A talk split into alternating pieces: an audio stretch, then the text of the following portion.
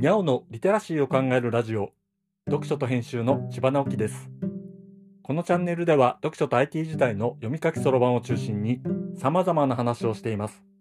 今回お話しするのは本屋でカゴを持ってコミック棚を物色するようにというものです。月曜日は自宅の本棚にある本の話をしています。先週の月曜日配信でアニメの薬屋の独り言を見ていたら家族が本棚からコミックを出してきたという話をしました。この作品は主人公のマオマオの思考と行動の切れ味が良くて見始めたら止まらない魅力があります。毎週の放送がとても楽しみという方も多いのではないでしょうか。僕がアニメ放送初日の3本を見ているうちに家族が出してきたコミックは最初の5冊でした。これだけでもアニメの続きの部分を読むことができてしまうのです。もちろん我慢できずに読んじゃいましたよね。ということはさらに続きも読みたくなってしまうのは必至なわけです。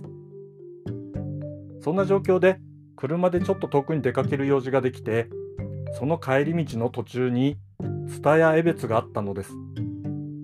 いつもは平積みの新刊をブラブラと眺めたりするところですがまっすぐコミックのコーナーに行ってしまいそこにあったカゴを手に取ってとりあえず続きの5冊を入れてしまいました。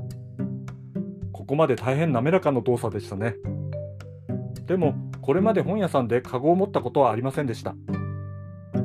いや憧れではあったんですよ。気になる本を手当たり次第にカゴに入れて本を買うということに。まあでもそんなことをしたらあっという間に数万円になるのが目に見えています。いつも買う本はだいたい千数百円から3000円近くのものが多いのでとてもとてもまとめて何万円も本を買うなんて無理なので勇気を出して1冊か2冊買うということになってそれにはカゴなど不要なのですね。しかし滑らかにカゴを持ってとりあえず5冊買ったのです。コミックを。まあね5冊ならカゴいらないんですよ。でもかさばることはかさばるのでカゴに入れた方が楽なわけです。最低でも1時間半くらいは本を見て歩きますからね。それでも5冊で一旦とどめようというのは頑張ったと思います。その5冊は帰宅してあっという間に読んでしまいました。しかしやっぱり続き読みたいですよね。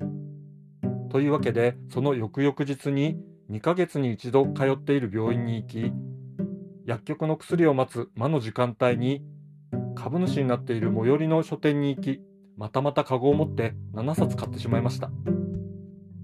なぜ7冊かというと薬屋の独り言のサンデー GX 版は現時点で17巻まで出ているからです。お友達にとうとう本屋でカゴを持ってコミックを物色するようになってしまったと言ったらそれは重症だねと言われてしまいました。かみさんは呆れていましたが次の休日に1日かけて17巻をまとめ読みしていました。そもそも原作となっているラノベは初期からのファンですから当然なのでしょう。現場からは以上です。本屋でカゴ？そんなの当たり前じゃんという方コメントお待ちしています。今回は本屋でカゴを持ってコミック棚を物色するようにという話をしました。今日はここまで。読書と編集では IT を特別なものではなく常識的なリテラシーとして広める活動をしています。ストア化で IT リテラシーの基礎を学べるオンライン講座をやっています。詳しい内容については概要欄のリンクから見に行くことができます。コメントは LISTEN で。文字で読みたい方はノートをどうぞ。どちらも概要欄にリンクがありますのでフォローいただけると嬉しいです。今日もワクワクする日でありますように。千葉直樹でした。ではまた。